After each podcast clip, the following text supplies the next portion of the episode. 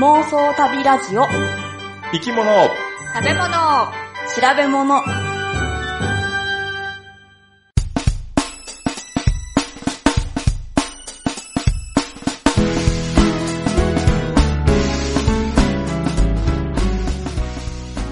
この番組は世界中の見てみたい生き物食べてみたい料理訪れてみたい国について好奇心旺盛な3人が調べたことをもとに妄想力を働かせながら語り合うラジオ番組です毎回生き物を一つテーマとして取り上げそれにまつわる生き物の話食の話旅の話をお送りします農家の種グッチーです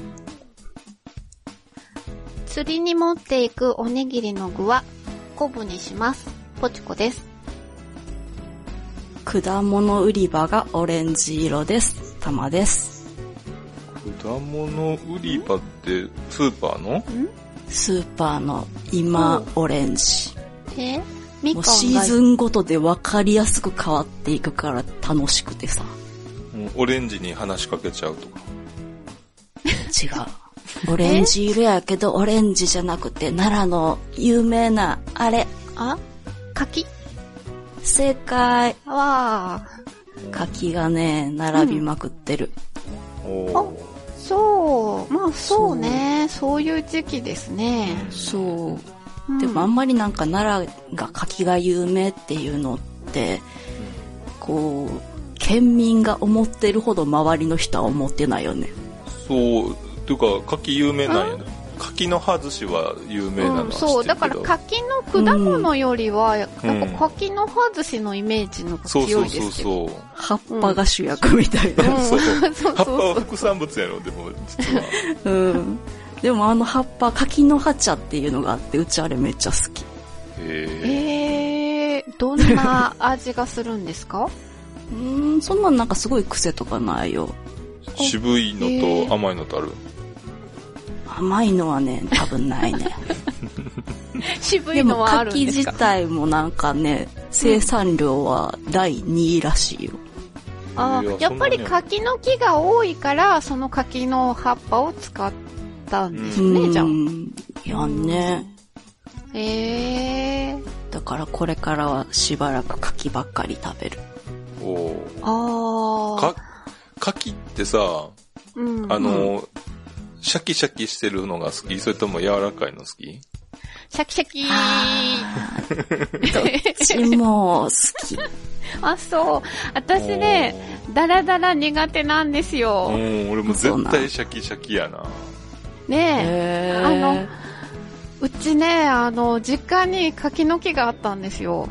ほええ、で、あの、甘い柿だって言って、う。あの、言われてうちの父が買ってきて植えたんですけどう、ん。うん、それがなんと渋柿だったんですよ。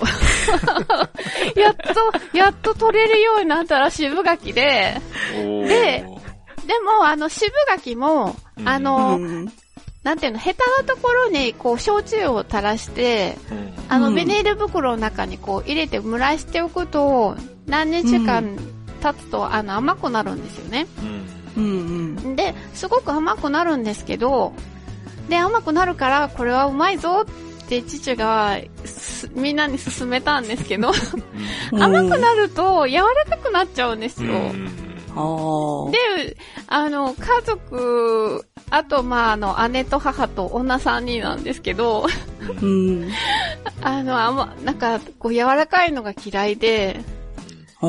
ダラダラの柿柔らかいのあんまり好きじゃないなって、みんな食べなかったんですよ。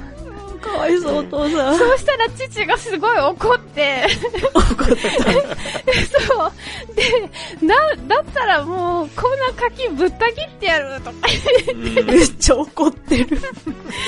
なんかね、切ろうとしたんだけど、結局は切らなかったんですけど、うん。結局その後、干し柿にすればいいっていうことが分かって、あの、うんダラダラ柿じゃなくて、干し柿にして、こう、うん。まあみんながこう、丸く収まったっていうことがあるんですけど、平和に終わったな。うん、私はあの、あ柔らかいの苦手ですけど、たまさんは？うちどっちも好き。そうですか。うん。へ美味しいね、秋は。うん。美味しいものの秋や。うん。で、ポチコさんは、うん。なんで昆布おにぎり？あ、あの、あの、えっと、前々回に、うん。お気に入りの料理本があったら教えてくださいっていう話をしたんですよね。うん。、で、そしたら結構ツイッターでたくさんの方が皆さんお気に入りのあの本を教えてくださったんですよね。うん。うん、ありがとうございます。結構、あの、皆さんなんかその個性的な、うん。なんかこうツイッターで普段こう書いてるのを見るのの、その、私が勝手に想像してる方と、なんかすごくぴったりな感じのチョイス の料理本を結構紹介してくださったんですけど、その中で、えっと、漁師の食卓っていううんうん。あの、料理、料理の本っていうわけじゃないんですけど、エッセイっぽい感じなんですけど、を紹介していただいて、で、私今ちょうどあの、魚釣りにハマってるじゃないですか。うん。うん。なので、あ、これは興味あると思って、買って読んだんですよ。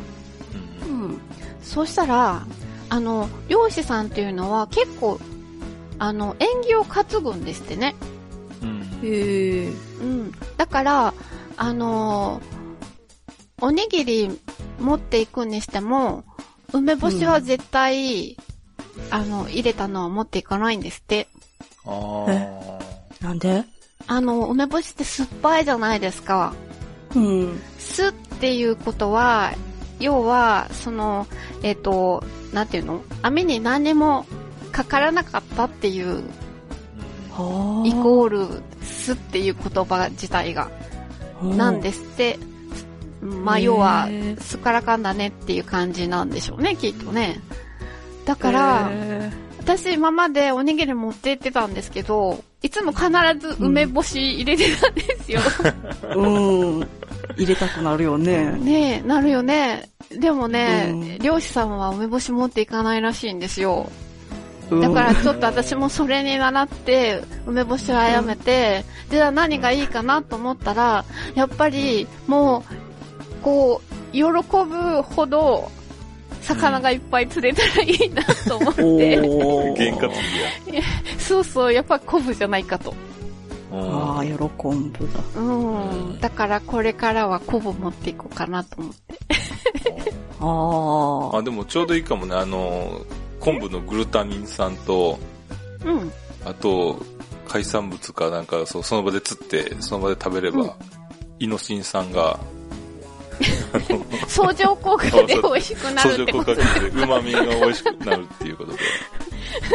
じゃあもうあれじゃないですか、包丁も持ってってその場でさばいて食べなきゃいけない。そうそうそうそう。ん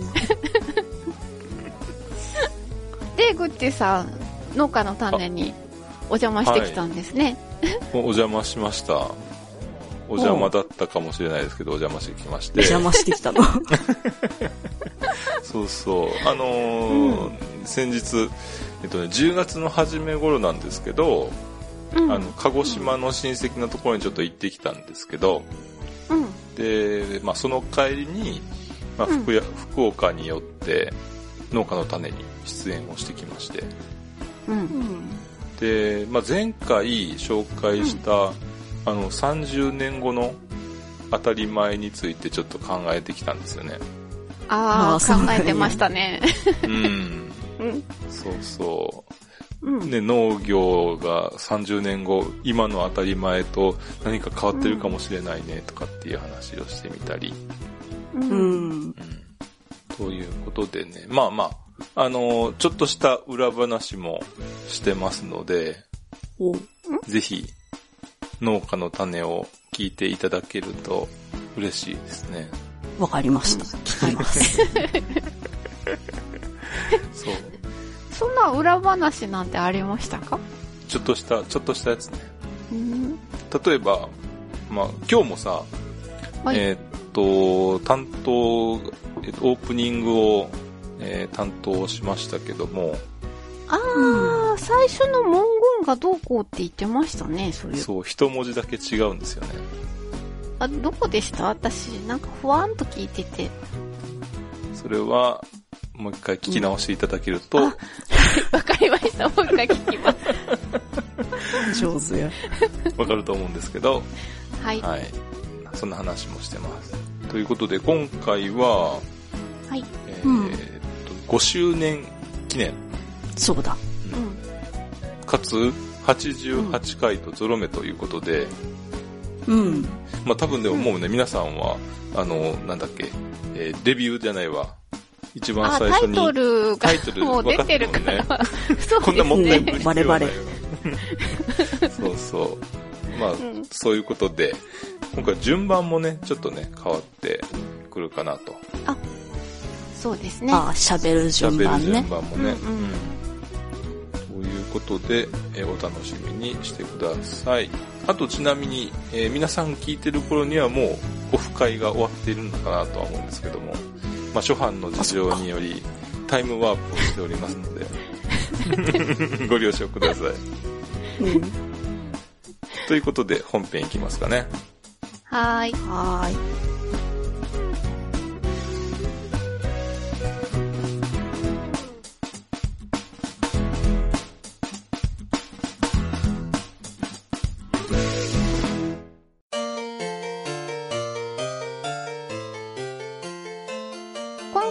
5周年記念のシャッフル企画ってことで、うん食べ物の話から生き物とか、うん旅の話を連想するっていう。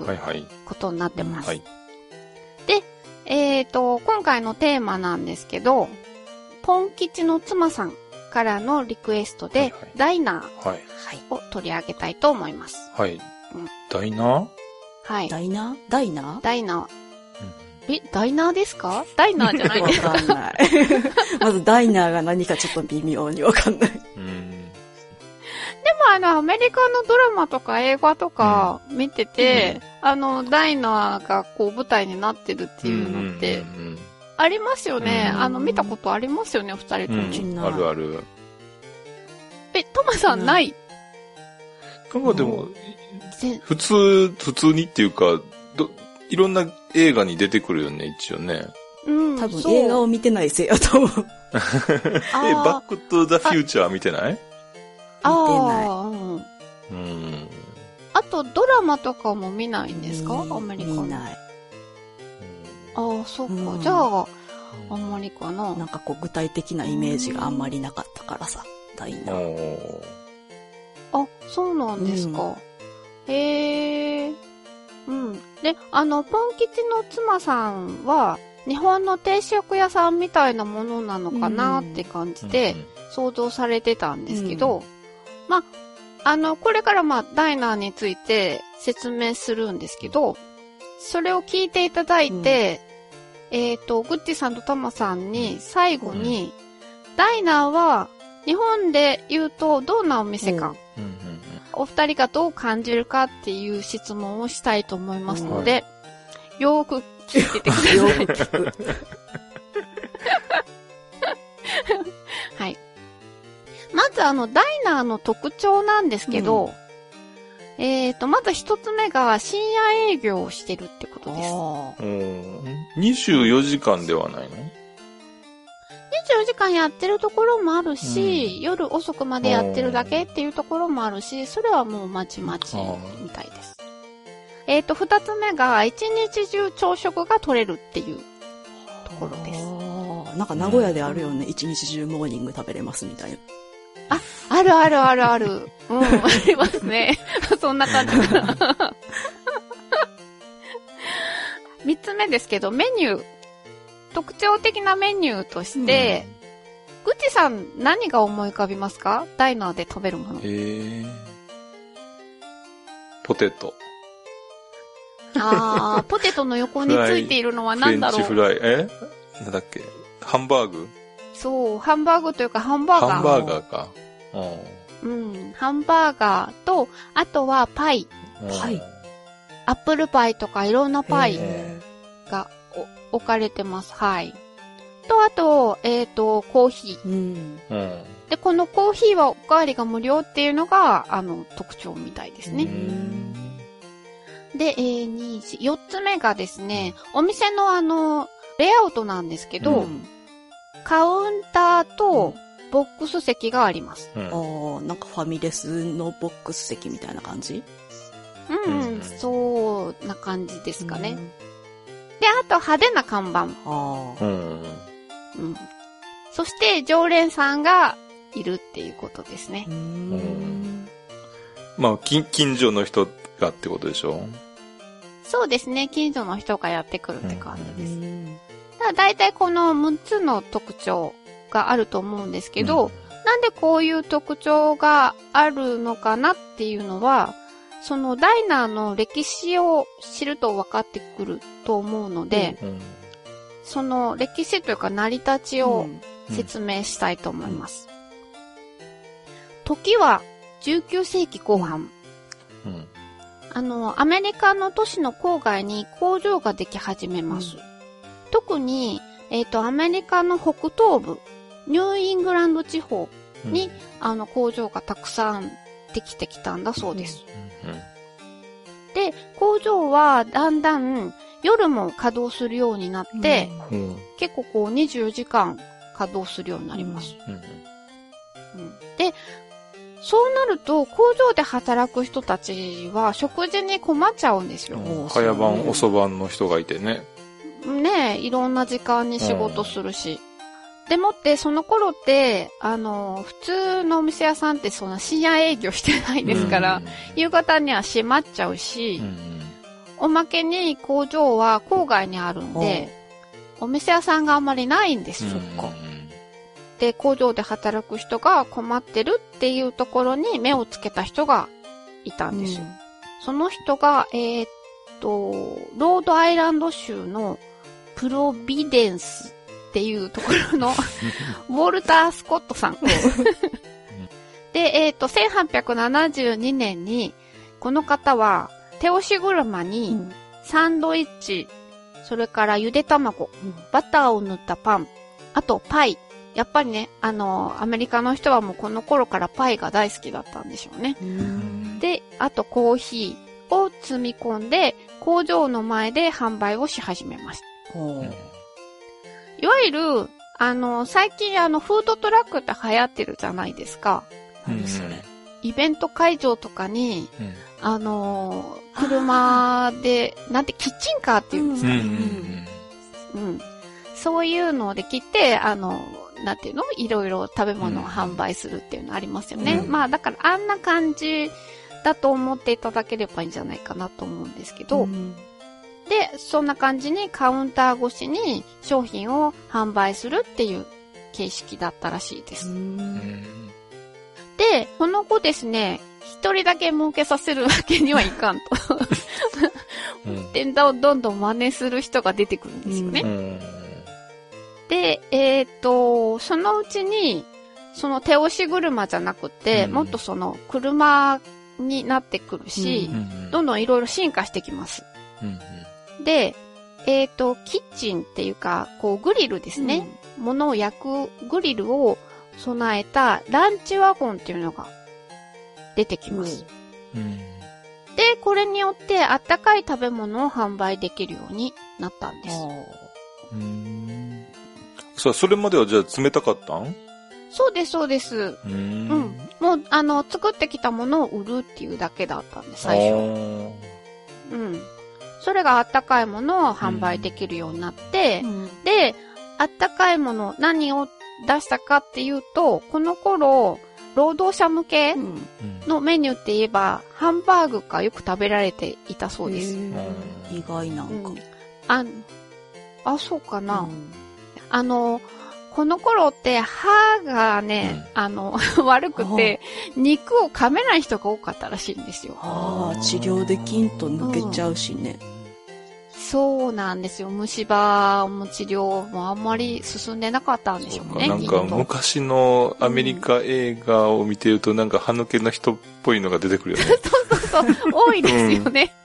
うんそう、そんな感じだったのもあるし、うんで、あの、だから昔から肉を細かく切って食べるっていう料理とかはあったんですけど、まあ手で切ってるの手間じゃないですか。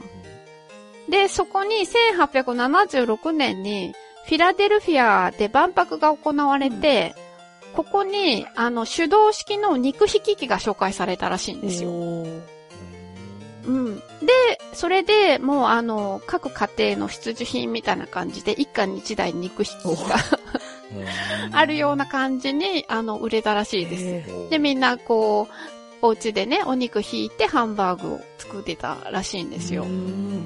うん。うんで、お店屋さんでも、まあ、ひき肉っていうのは、お肉ってくず肉とか、うん。内臓とか、なんかいらないものっていうか、なんていうの、ステーキにはならないものがいっぱい出るじゃないですか。そういうものをもう混ぜ込んで、こう、あの、引いてしまえばいいから、まあ、あの、安上がりだったっていうことで、労働者向けの食べ物としてハンバーグは結構食べられてたらしいんですよう。んなるほどやな。うん。なので、その料理できるランチワゴンで、ハンバーグを出すようになるんですけど、まだ最初は立ち食いだったわけですよ。その、買って、その辺で立って食べるっていう風だったんで、ハンバーグ手にもらっても困る。ねめちゃくちゃ困るな。うん だから、パンに挟んだんじゃないかと。あちなみにあの、ハンバーガーをは、あの、発明した人っていうのはアメリカに何人もいるらしいんですね。あ、そうなんや。そうらしいですよ、うんいっぱいね。で、あの、ハンバーガー発祥の地っていうのが何箇所もあるらしいです。元祖争いや。まあ、そう、誰でも考えつくってじゃあ感じですよ、ね。俺が本家だと。名乗り出る。そうそうそうそう。うんうん。そう。で、その後ですね、それまではだから立ち食いだったんですけど、うん冬寒いじゃないですか。うん暖かくしてあげようっていうことで、そのランチワゴンに囲いをこう作って、で、お客さんが中に入ってカウンターに座って食べれるような感へじ、ー大きくして。そんなのを作ったらしいんですよ。うんなので、ダイナーはカウンターがあるってことなんですよ。ああ。その伝うん伝統というか成り立ちをするとカウンターがないといかんってことやねんな。そうですね。ううん。ダイナーは基本的にカウンターがあった。カウンターで食べたうんうんうんんですよ、最初は。うんうん。で、今度はそういうのが流行り出すと、今度は、このランチワゴンの、このお店、店を作って販売するビジネスっていうのが誕生します。うんで、そうやって売るから、全米でランチワゴンがどんどん増えていくわけです。なんですけど、20世紀に入ると、車が増えて、路上であの商売するのが難しくなってきます。結構規制もできたりしてね。うん。なので、定住型の店を持つようになってきます。うんうんで、そうすると今度は、今まではこうランチワゴンを作ってたんですけど、うん。今度はプレハブで作った安い簡易的な店舗が 売られるようになります。なんか同じような店がいっぱいこう、うんあちこちね、ニョキニョキできたみたいです。うん。うん。なんですけど、この手の店って、あの、低所得者向けのお店だから安っぽいし、女性が入るにはちょっとっていう感じのイメージだったらしいんですよ。うんそうやな。吉牛にはなかなか一人で入るの、あ、ここはあかんかな。そうですよね。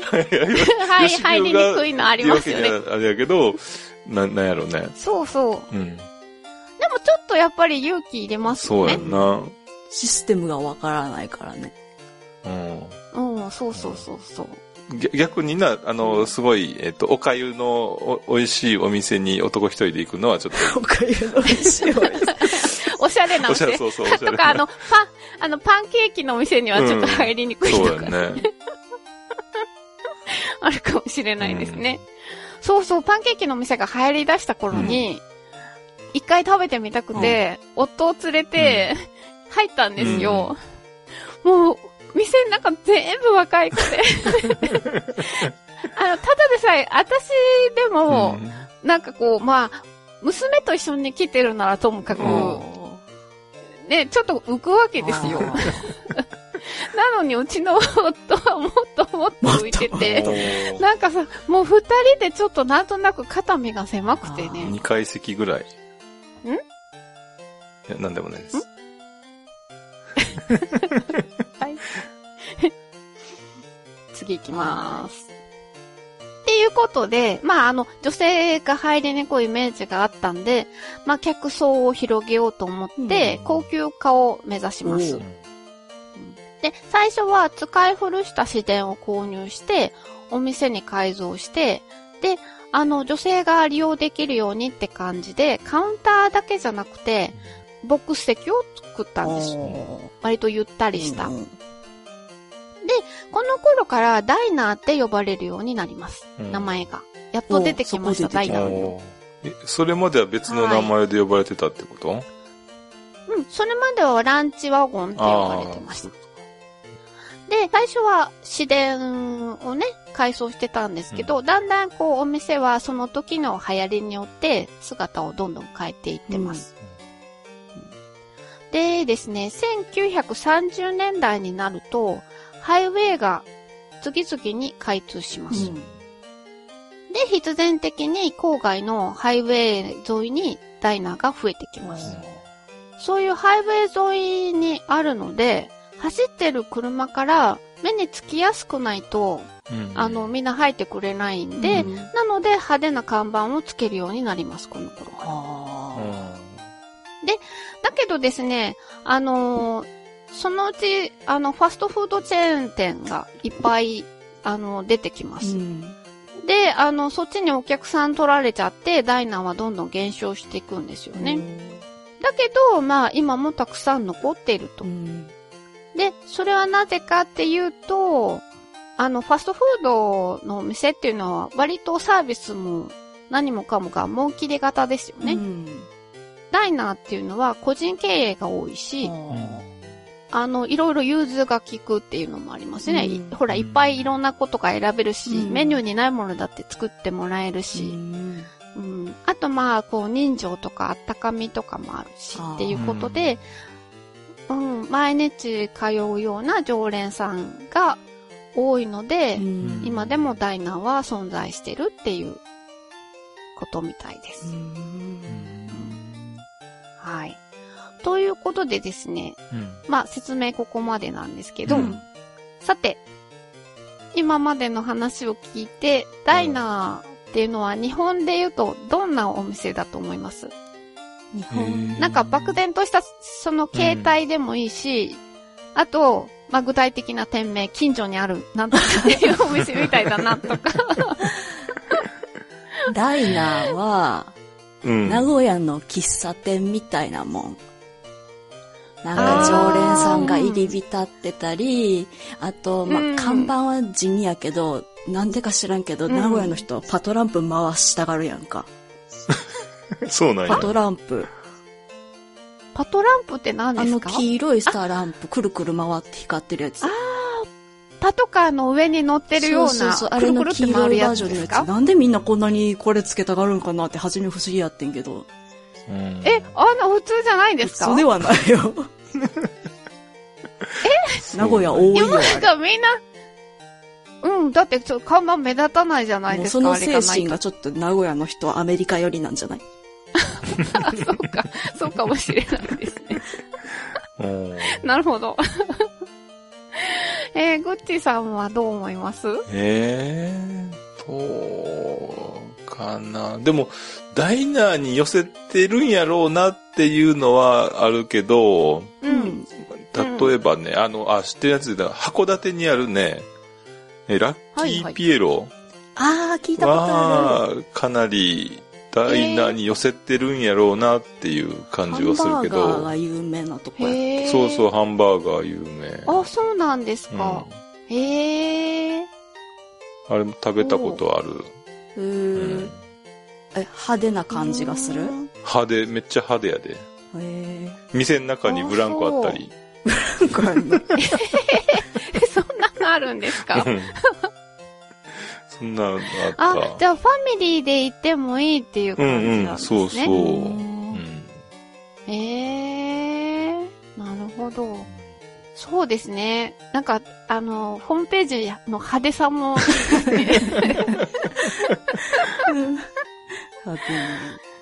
でも結構ね、皆さんのおお宅のそばにダイナーっぽい店ってああるあるんじゃないかしら、じゃあ。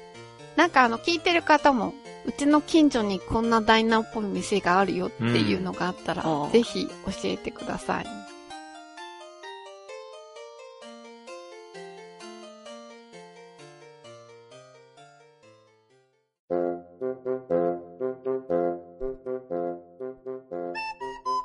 先日、さっきまあオープニングでも話したんですけど、先日うん九州に行ってきたんですけどね。うんうん。うんうん。で、えーまあ鹿児島に寄ったんですけども、はい。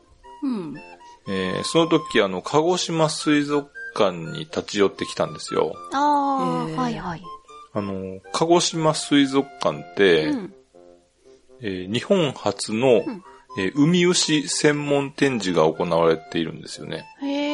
おで、あの、海牛をまあ展示しつつ、うん。その飼育方法だったり繁殖方法をうん。まあ確立させるということをまあ目的とする施設だったんですけど。海牛って知ってます？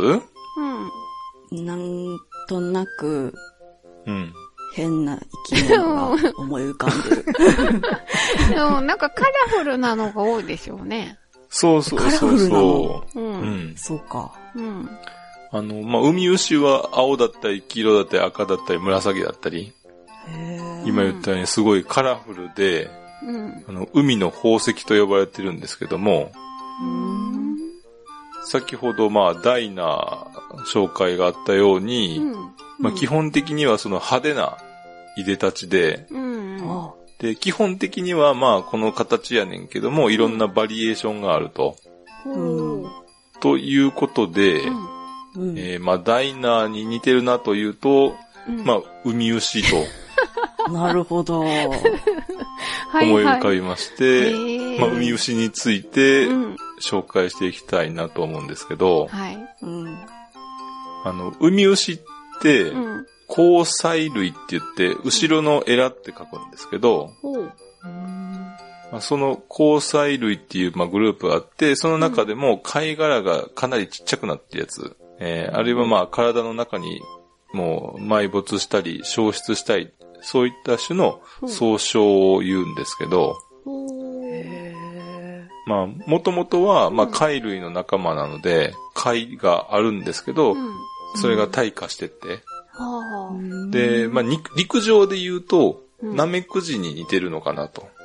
ああ、確かに似てるといえば似てますよね。うんうん。うんうん。そう。うん。まあ、ナメクジもさ、うん。殻が、まあ、なくなったカタツムリみたいなもんでしょ。うんうん。その、同じように、えー殻が、まあ、退化したうん。交際類なんですけど、ほただね、同じ交際類の中でもう。、うん。えークリオネは海牛にふ含まれないだとか、アメフラシをうん海牛に仲の、海牛の仲間にするとかっていうこともあって、ほう。あ。なんかね、きっちり決まってるわけではないようです。まあ一番最初はやっぱりね、その見た目から入ってるもんね。色、は鮮やかな、うん。あーあの、ちっちゃな、そういう貝の仲間のやつを海牛にしようってよ呼ぼうって言ったけども、うん。細かく調べていくと、うん。あ、いろん、同じような形やけど、うん。えいろんな種類に分かれるなっていうので。最終的には、海牛は、う海牛ありき。で、で、その後分類が細かくなったっていう、そういうイメージかなとは思うんですけど、うーん。で、うん。多分有名、一番有名な海牛って言ったら、うん。うん。青海牛っていう海牛やと思うねんけど。有名なやつがおるんやな。おうゆ有名やと思うで。あ、そうなんですか？うん。青？え青青海牛。青いんですね、じじゃあ。ゃあ、ちょっと、これを、えー送りますかね。見たこと、どうです？ああ、すごい。なんかもう、すごい以上の言葉が何も出てこない。あー語彙がまた泣いてバレちゃう。でも可愛いですよね。と表現すればいいの？うーんと、うん青と黄色を。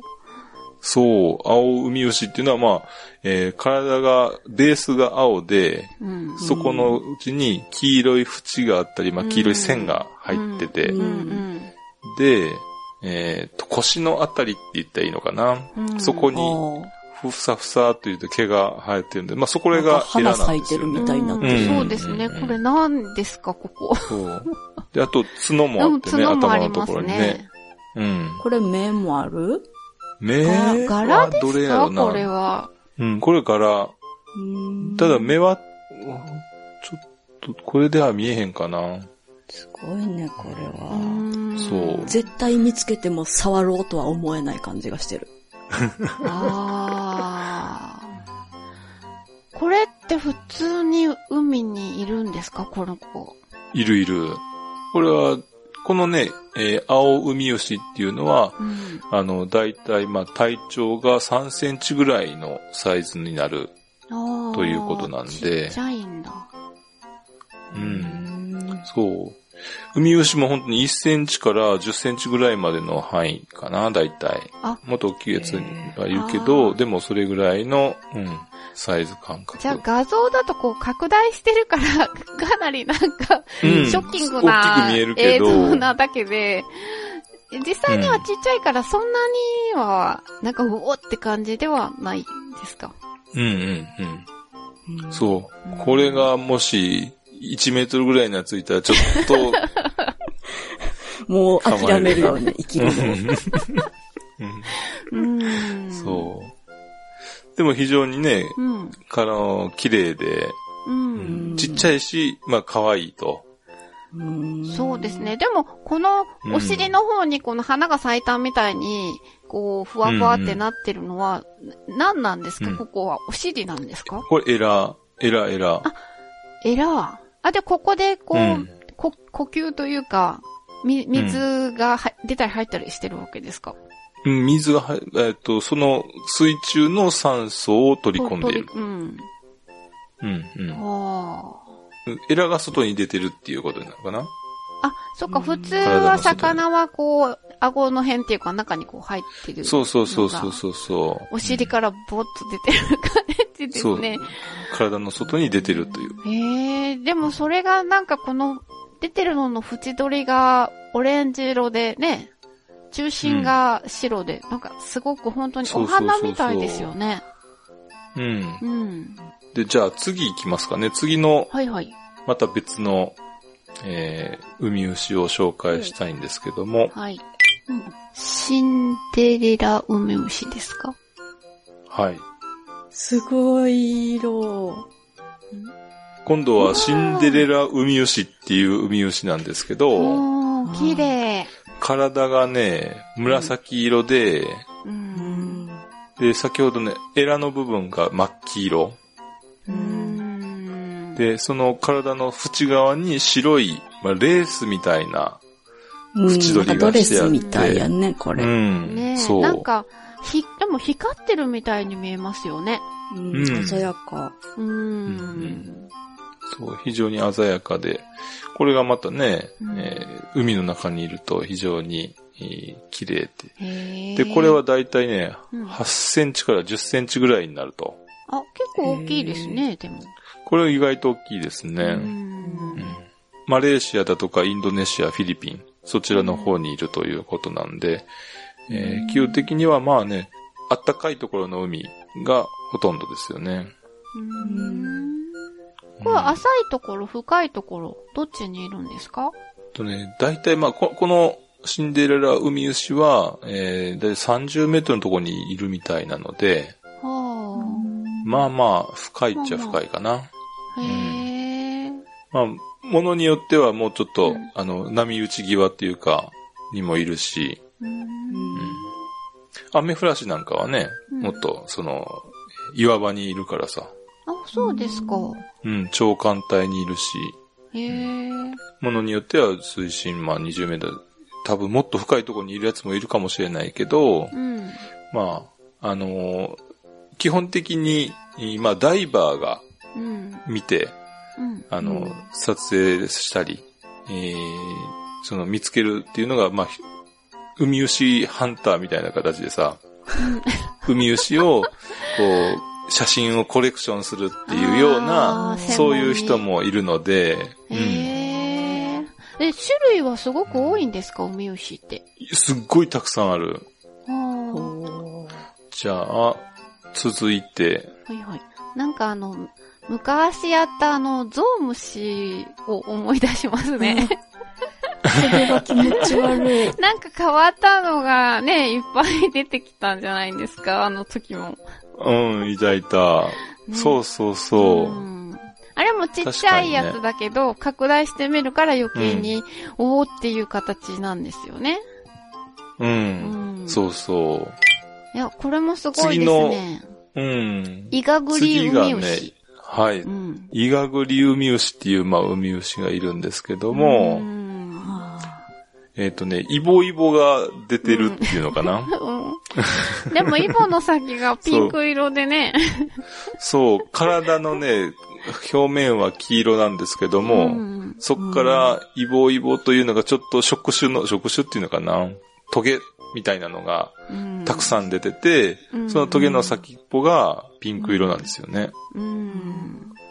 綺麗ですよね。うんうん。これイガグリに似てるっていうことで、イガグリウミウシと。うん。うんうん結構インド洋から、角があって、ちゃんとエラ、エラもあっうんて。うん、そうそうそうそう。非常に、これは世界各地にいるようで、南アフリカだったり、マダガスカル、レユニオン島もにもいるそうですあ、ね。そうなんですか。へーへえ、潜ったらいたのかな、じゃあね。うん。とちかさん、海牛コレクションしたら今度。でもあの、これって深いところ、ダイビングしないと見られないみたいだから。うん。うん。うん。泳こげれはるけど、12メートルぐらいけど、うん。うん。だって顔つけられないもん。あ、じゃあ無理や。じゃあ、また次行きますかね。はいはい。うん。え、インターネットト海牛って、うんあ、これも気持ち悪いわ。あ、そう。え、本当にそういう名前なんですか？はい、そうです。はははあ、要は何、ウェブ的な感じってことですか？そう、ワールドワイドウェブみたいな感じです。ああ。え えー、これは、な、なん、でも突起がいっぱいあります。よね。そう。うん。ちょっと、まあ、角のような突起が、えうん。ー、数、10個、いやに20個ぐらいかな、ねえ。あって、うん。そのてっぺんから、うん。えー線が、それぞれのまた、トゲトゲに向かって線があって、うん。でそれが、まあ、インターネットの網目のように見えるから、インターネットウミウシと、あまあ、ー呼ばれています。そんだけ種類おったら名前つけんの楽しそうやな。そうそうそそう うですそう。うん。じゃあこれは最近見つかったってことなんですかね？えーっとね、えー学名がね、うん。えーあって、その一番横に、えー2000って書いてあるんですけども、まあ、2000年に、うんえー学名をつけたという、そういうことになりますね。へえ。さっきのシンデレラ海牛は2001年だし、あへえ、割と新しいんですね。そうそうそう。で一番最初の青海牛は1861年うんなのでもう。まあ、ドメジャーっていうか昔から150年ぐらいの前からもうすでに知られていて、っへえ。ていうことになると思いますうね。んじゃあ次。はい。うん。あー、なにこれ、すごい。腕振り角ザヤウミウシ。ほう。そうです。何これ？実は綺ね、麗。うん別名、ピカチュウ海牛と呼ばれてます。ああ、うん、まあ、ピカチュウっぽいけど。黄色に耳の先が黒くってってそう感じ。そう。うん。体は黄色で、ううんん、そうそう。で、先っぽに黒と白のまあ、模様がついてて、うんうんまさへにー。ピカチュウに似ていると。うん。これインド洋だったり西太平洋、中部太平洋、西大西洋にいるということで結構世界中にいますよね。うん。だいたい5ミリ、あ、5センチぐらいの大きさということで、かわいいな。なんかうんうんかわいいこれですね。は可愛いですか？あ、よかったよかった。うん これはかわいい。じゃあ、続きまして、はいはい。はい。おー、青みの海牛。そう、か青みの海牛っていう海牛なんですけども、何かみたい。そう、あの、羽が生えたような、うんうん新種の鳥みたいな。うん。そそううそうね。飛べそうですね。体、ベースは白やねんけども、うん。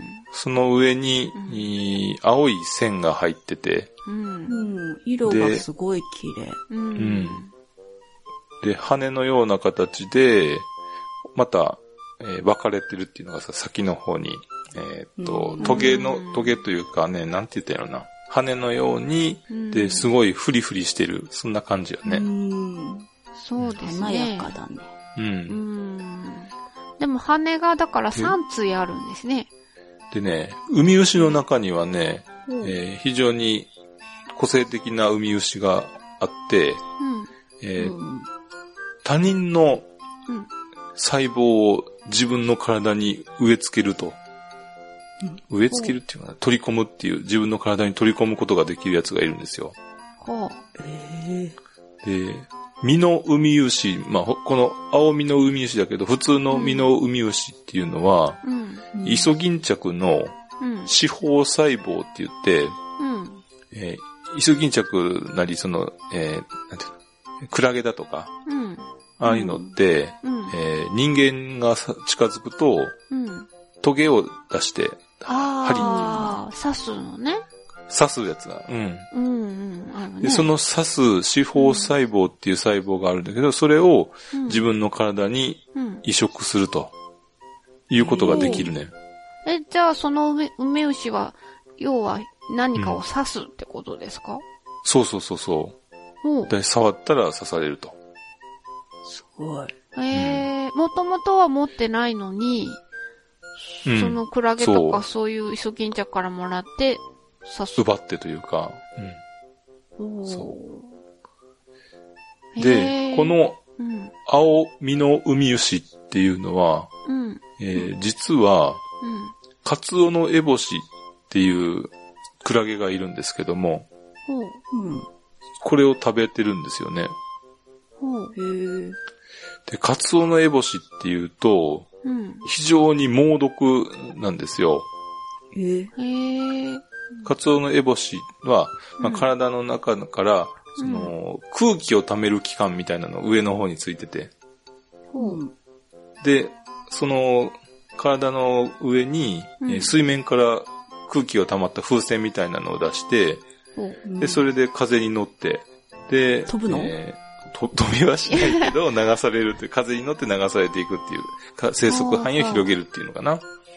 あうーん。刺されるとすっごい痛くて。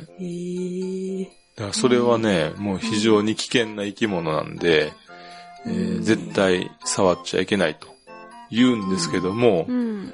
えーそこには、うん。実は青みの海牛っていうのがうん。非生息していて、うんそ、の青みの海牛のうん。えー餌が、うん。そのカツオのエボシなんですよね。なので、で、この青みの海牛は、うんまあ、あのーそこに、えーそれを食べて、自分でも、その、カツオのエボシの毒を取り込んで、捕食の時に、その、うんやっぱり四方細胞っていうのを自分の体に取り込んで、うん。うんうん。で、それを体の表面に置くっていうことができるそうで、自分でもその防御になるっていうことらしいですね。ということで、皆さんも、海牛を調べてみると面白いです。もう一生分の海牛見ちゃったよ。いやいや、まだたくさんあると思いますよ。もう、なんか数百ある、数百まであるな。うん、ぐらいあると思う。うさん。あの、梅牛図鑑とかもありますよね、本屋さんに売ってますよね。うんあるある。うん。えー今回、まあ、参考にした、まあ、ホームページは、うんえー世界の海牛というホームページで調べてますので、もし皆さん見たいということあれば、えーそちらの方行っていただくと見れると思います。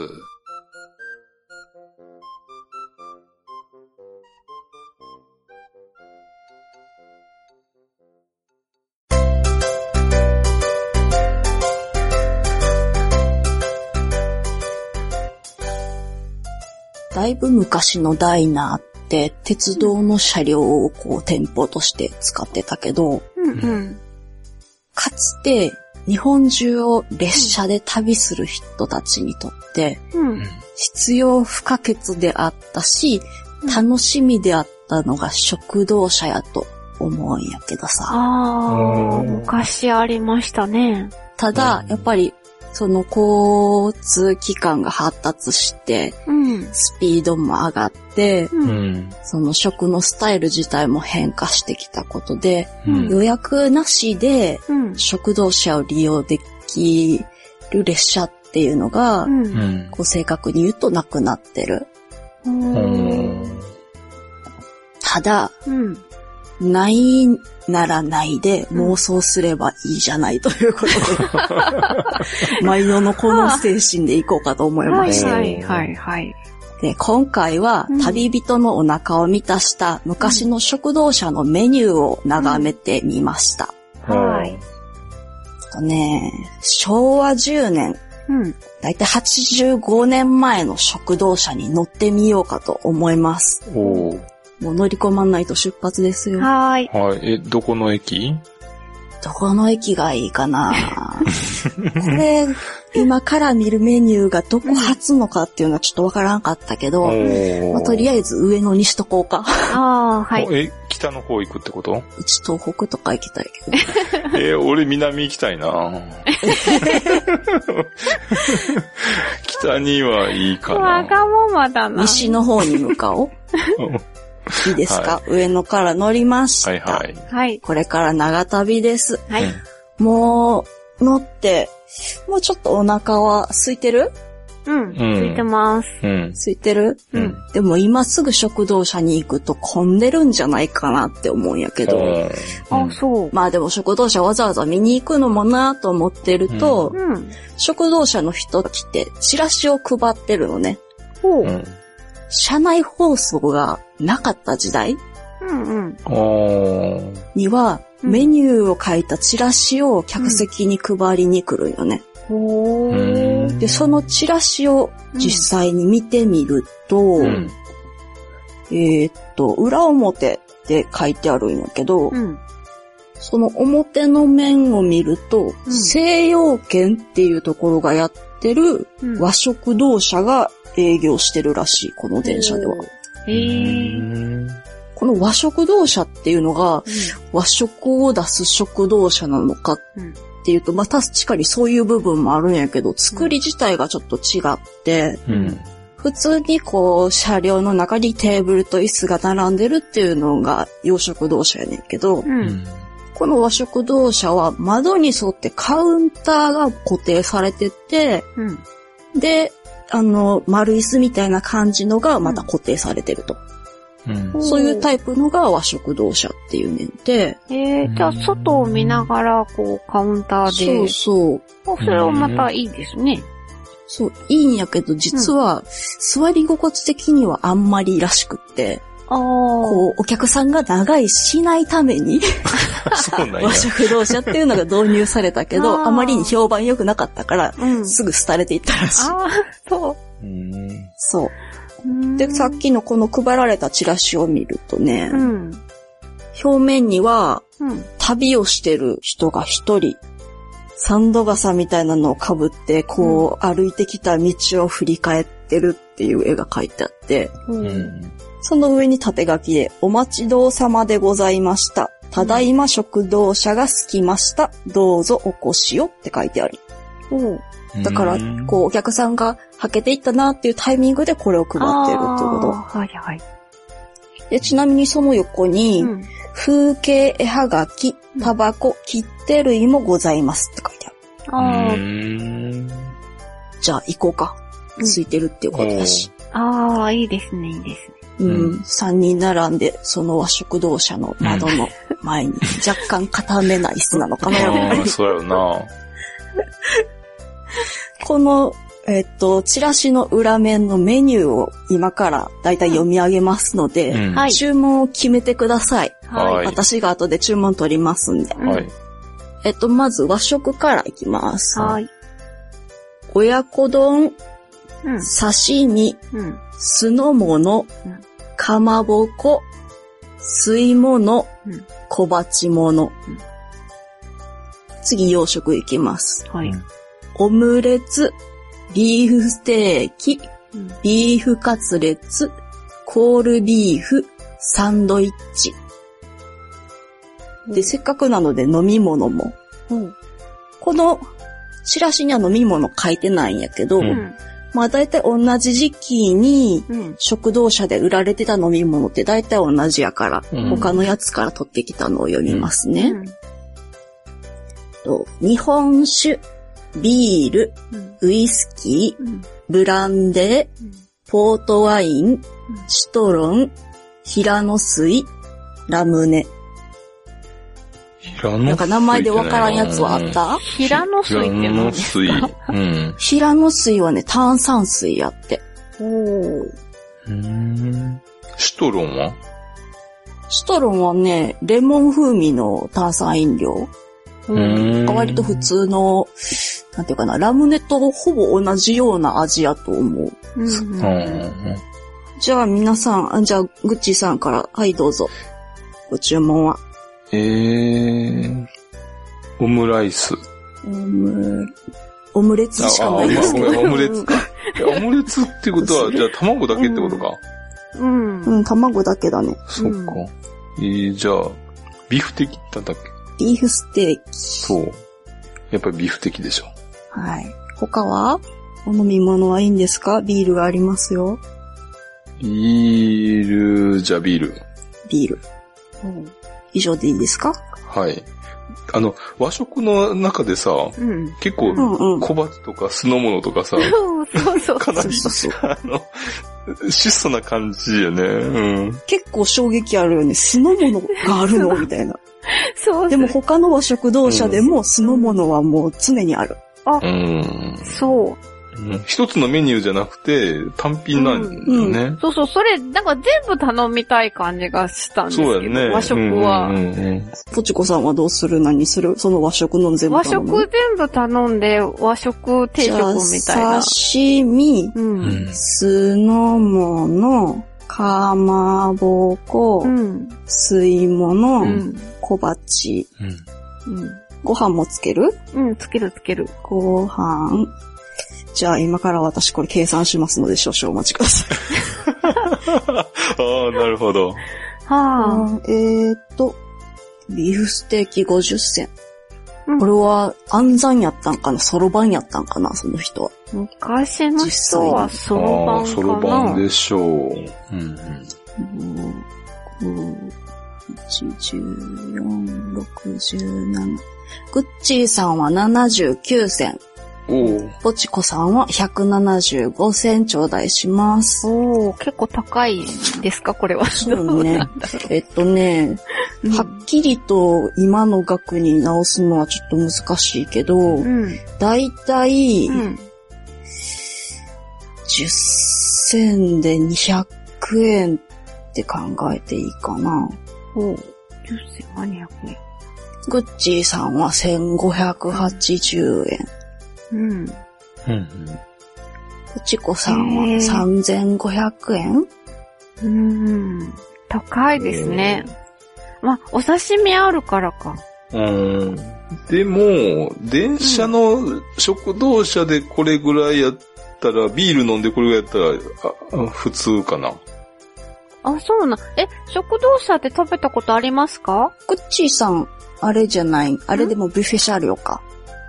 あの、島風で一回ビュッフェ車両乗っとった。あ、そうや、そうや、そうや。そうや、たカレーライスが1500円ぐらいしたんですよな。そうそうそう。えー、高いんだ。うんうんそうや、島風乗ったわ。正確に言うと食堂車と、ああいう感じのビュッフェ車両って違って、うんうん。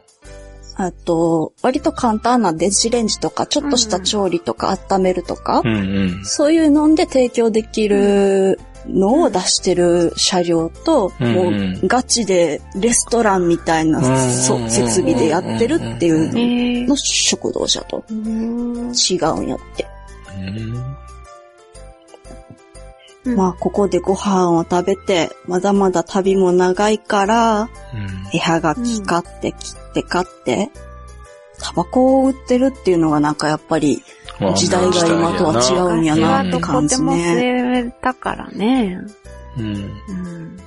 まあ、こういう感じで、そういうチラシが、今の乗った列車以外にも、あちこちの長距離列車で、そのメニューのチラシが配られたんやって、うへん。ーでね、そのデザインがやっぱり様々で、うんそれを見てるだけでも結構楽しくって、で、それをじっくり見てみたんやけど、うん。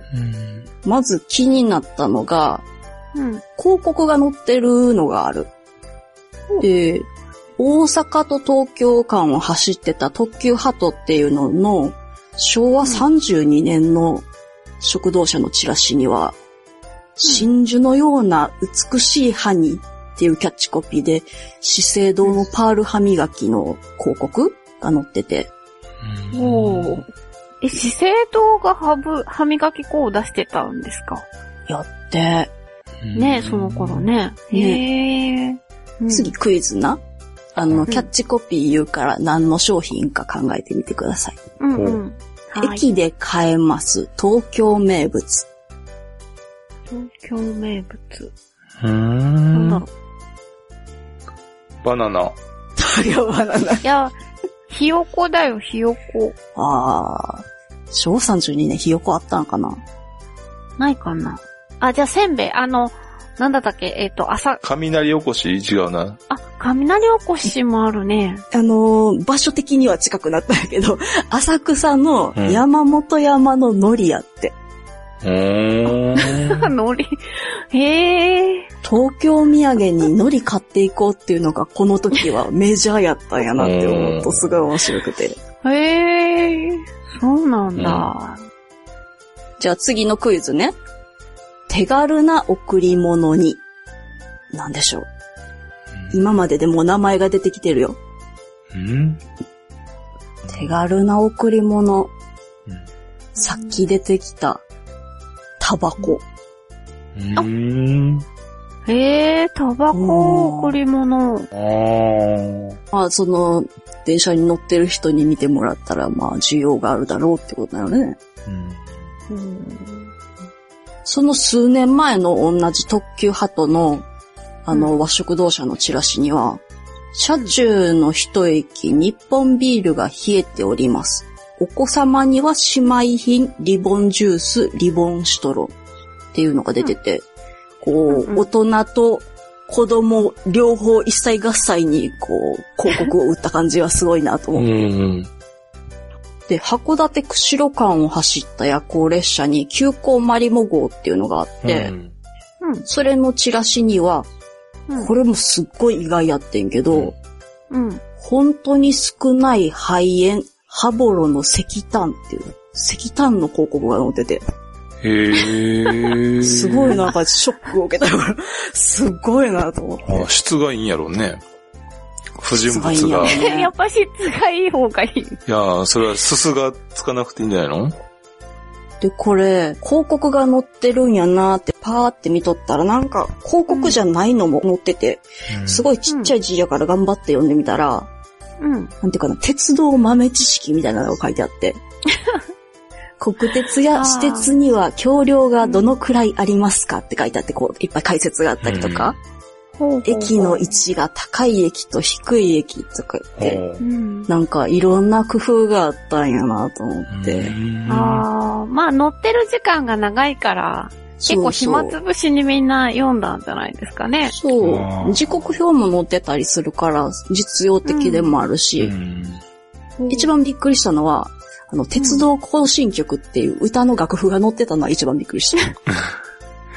へえ、更そんな。歌があったんだ。そう。で、あ、まあ、食堂車、こう、メニュー見るのって楽しいからさ、やっぱりチラシもらったらこうやって見て、ああ、ああ、これ食べてみたいなとかいろいろ考えるからさう。ん。うんうん。でも、この食堂車のメニューって、さっきは和食堂車があったけど、洋食堂車ばっかりになってからは、ほとんど似たような洋食のメニューが提供されてってずっと。うん。まあ、どれも、まあ、ステーキとか、ハンバーグとか、うんオムライスとか。うん。うん。ただこれが昭和30年から40年頃になると、こう特徴を打ち出したメニューの食堂車っていうのが増えてきて、うん。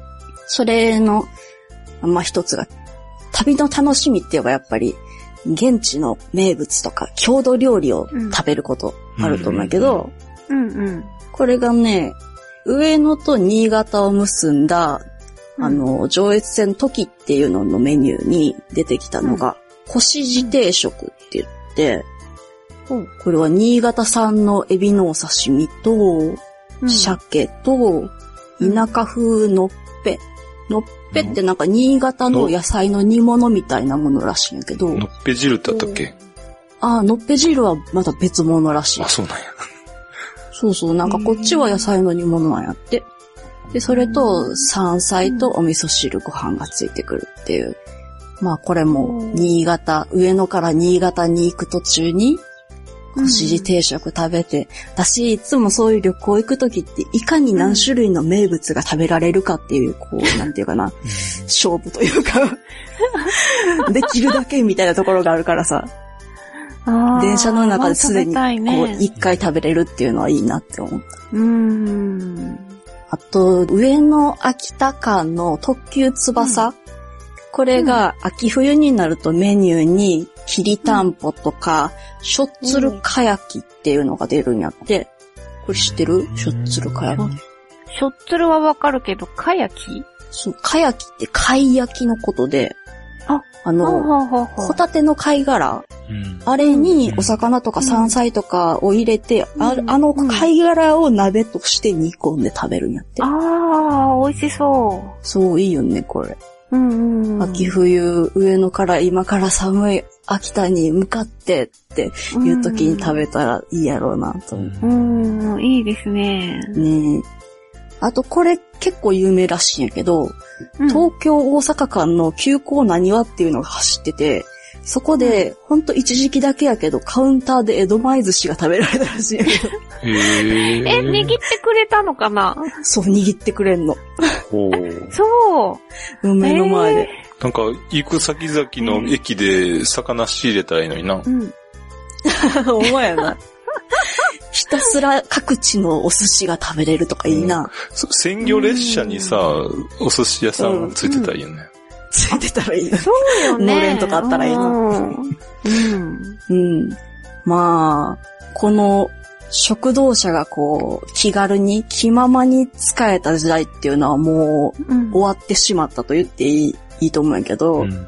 うんまあそこから今は旅に特化した列車、観光列車を走らせて、その中で、あの、旅の一環としての食事を楽しみましょうっていう、そういう時代に一個移り変わったと思うんやけど、うん。うん。まあでも数十年後にどうなってるかわからんなと思うね。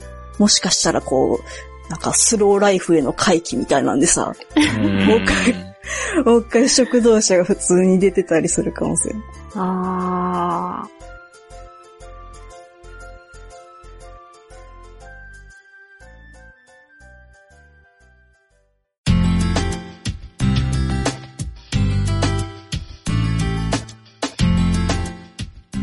それではエンディングです。どうもお疲れ様でした。今日どうでした？順番変わって。ああ、もうそんなこと忘れてた。え、もう忘れてたんですか？忘れてた。今日どうでした？って言われて何のことかなと思った。今、たまさん撮ったところじゃないですか。恐ろしいな、記憶力。楽しかったよ、今日。うん。そうやね。だからちょっと違って、いつもと違う感覚やったね。ちょっとね、やっぱ違うね。うん。もう、ポチコさんはリラックスできました？そう、もう、はい、もう一番に 話終わって、もうあとは、ダランダランですよ。だんだらんか。もううちは最後まで余力を残しながら。そうそうそうそう。まあでも真ん中ぐらいがちょうどいいかもしれんね。ああ。あーじゃあうち一番いつもちょうどいい感じなんやな。そうやんね。ああ、そっか。じゃあ今度私、じゃあ真ん中でお願いします。次やるときは。うん、次の 時は。さて、じゃあ今回もじゃあメールを紹介しつつ終わっていきたいと思いますけども、じゃあまず、えー、たまさんお願いいたします。はい。えーっと、まちさんから、あの、タピオカのまちさんからいただきました。最近、東京で絵の展示をする機会をいただきました。4日間ほど東京に滞在している間、たくさんのタピオカドリンク専門店を見かけました。何店舗か立ち寄ったところ、ミスドに負けないくらい美味しいタピオカはいっぱいあるのだとわかりました。外れなんてありませんでした。どの店舗もちょっとずつ違った特色がありました。香りを楽しむことに重点を置いたタピオカミルクティー屋さん、さつまいもペーストにミルクを注いだものや、黒糖を使った台湾のスイーツをアレンジしたようなタピオカドリンク屋さん、メニュー表を見て、このお店のアピールポイントはどこかなと考えるのが楽しかったです。ぜひ、都会を歩く際はタピオカ屋さんのメニュー表の多様さに注目してみてください。お店同士が競い合っているせいか、どこもクオリティが高いです。ということです。ありがとうございます。ありがとうございました。さっきポチコさんが会話の中で普通にタピオカのマチさんっていうのを言ったのかな。かっこよかった。異名が。まあね、田舎者にとってみればもうミスドぐらいしかタピオカ屋さんってないからな。ないな本。当に、本当に、あれだよな、東京は、あの、タピオカの激戦区なんやろうね。やろうね。あ、そうや、この間、東京行ってきたのに、そういえば、行けばよかおった。今度オフ会で、あ、今度オフ会でっていうかもうこれの時は終わってるけど、うん名古屋行くからタピオカどっかで飲んだらいいよね。ああ、そうですね。名古屋にもありますよ。でおも、ーどこがおすすめかよくわからない。まあ多分一番あの行列が長いところが美味しいんでしょうね、やっぱうりね。ん。うん。いろんななんか特色があるっていうのが、さすが流行ってきただけあるなって感じやな。ああ、そうですねう。。うんん。さすが。まあなんかみんなこう持って歩いてますもんね。持って、うん。田舎では誰も持って歩いてないんやけど。なかなか、もしかしたらもうでも、本場では下火になってるかもしれんよね。うんそろそろじゃあこっちにも来るかもしれんね。ああ、そういう考えもあるか。るっていう。でも早いですよね、そういうのの移り変わりって。うん。うん次何流行るとかもあんのかな。うんそれ分かってたらでもあれやな。一発設けられるかもしれんな。あもう今すぐ行けば。うん。あ、飲み物じゃないですけど、あの、フルーツサンドのお店が最近すごく多いですよね。あー、あれ美味しいよね。美味しいんですか？私食べたことがないんですけどう。ちはめっちゃ好き。あ、もしかしてあれ、コンビニでも結構出てる、あるよな。あー、売ってた。ありますあります、最近あもうります、ね。最近よ、な、なんやこれと思った記憶があるから。何やこれ。あ、あれは デザートとして食べるもの、まあ、おやつ。サンドイッチでしょ？サンドイッチ。でもフルーツが入ってるからうんデザート、そう、デザートって感デザじ。ートなんじゃない？そんなメインで食べようっていう感じではないかなと思ってたけど。おーいや、でもパンだからなと思って。うん。えじゃあもう主食とデザートをいっぺんに食べられるっていうことで、じゃあお得ってこと？あ、そうなんですか。どうでしょうね。いいんじゃないですか？うん朝食にもフルーツもあって。ああ、そうね。それ一個で完結しちゃいますもんね。うん。炭水化物はパンあるし、脂質はクリームであるし、うん。タンパク質は？タンパク質はそんなに多くないかな。クリームにもタンパク質は入ってるのかな、うん。めっちゃお腹空いてきた。確かに。で、まちさんもしかしたら来てくれるかな？もうお会いできてるかな？あ、深い？オフ会に。わからなもいうです、ね。今はわからないです。来ていただけたら嬉しいですけど。うん、でも、あの、遠いところからだから、そうなんかうんね、そんなに無理は言いにくいって感じですね。うん、結構もう行きたかったけど無理なんですってうん悲しそうに言ってくれる方も何人かいて。そうやんな。いや、そのお気持ちだけで十分です。そうそうそうそう、はい。そのうちね、何年かに一回どっかでやるからね。そう、あなたの街にも。ということで、じゃあありがとうございました。ありがとうございました。はいじゃあ次お願いいたします。はい。オレオレさんからいただきました。えー、オレオレさんは釧路在住だそうです。えー、シャコ、ありがとうございました。特に、シャコタン出身とか、シコタン出身とかではありません。本編でシャコとか、シャコタン、車の、車が高い短いでシャコタンなんですね。うん。うんとかの親父ギャグが出てこなかったことだけ、ん親父ギャグが出てこなかったことだけが残念です。お礼がてら、応援がてら、ステンドグラスも注文させていただきました。猫が美人で羨ましいです。今後も皆さん頑張ってください。とのことです。ありがありがとうごございまし。た。そううちも残念やった親父ギャグがなくて。こここはもう、期待してました。嘘。ここはもう言ったらあかんかなと思って。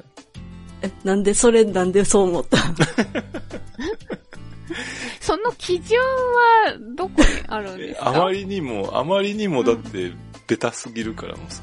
逆にひねらん方が受けるっていう可能性があるやん。うん。あ、だってたまにわからない時がある。そう、わからない時は確かに今まであった。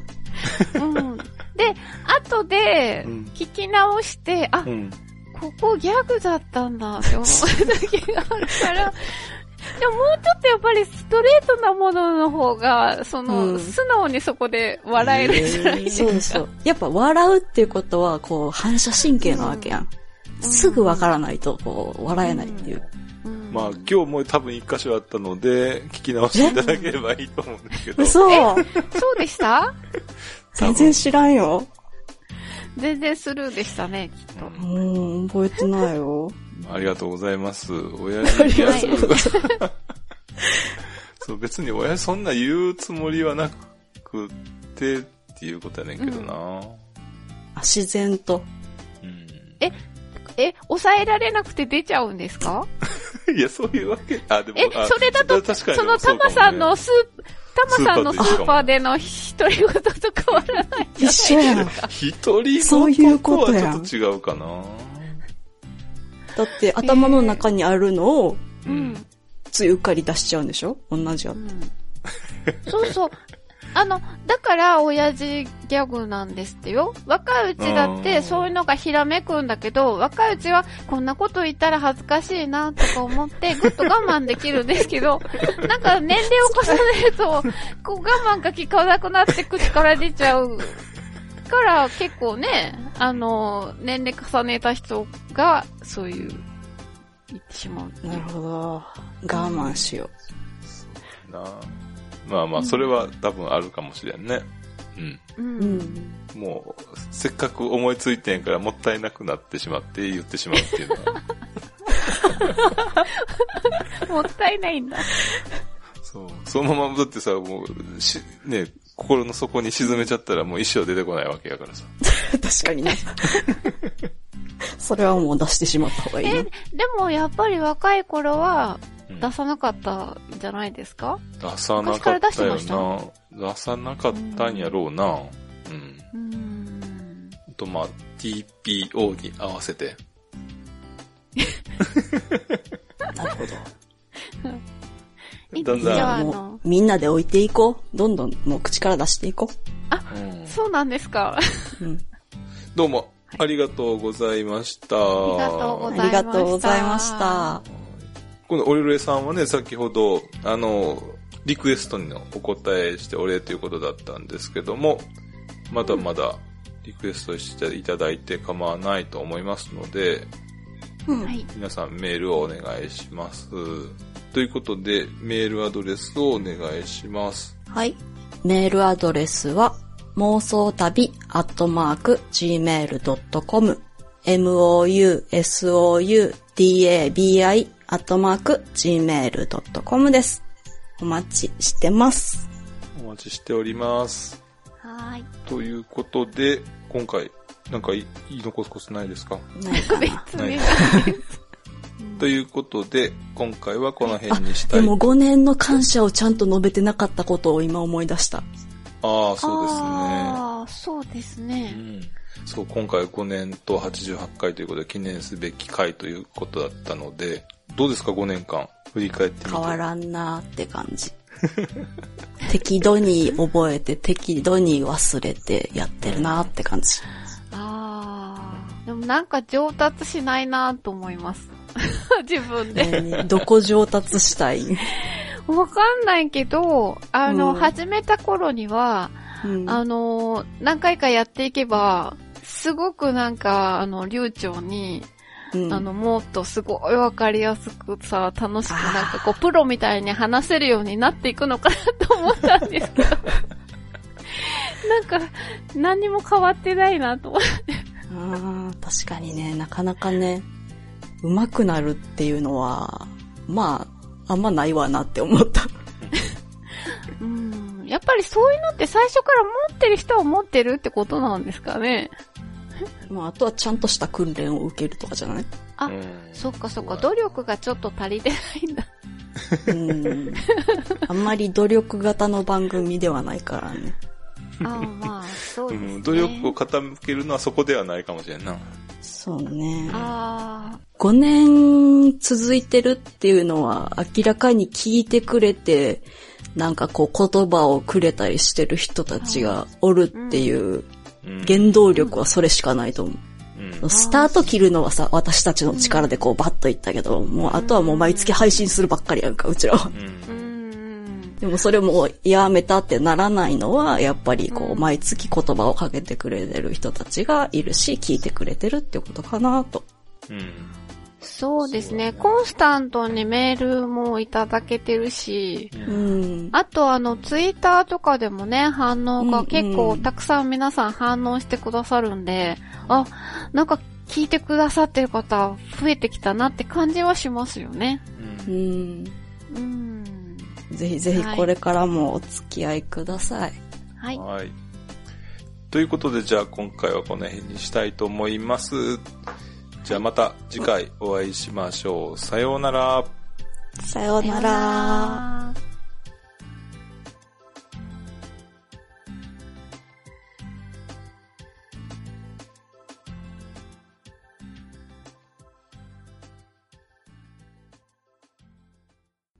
この番組はバックパッカーを応援するたびたびプロジェクトの提供でお送りしました。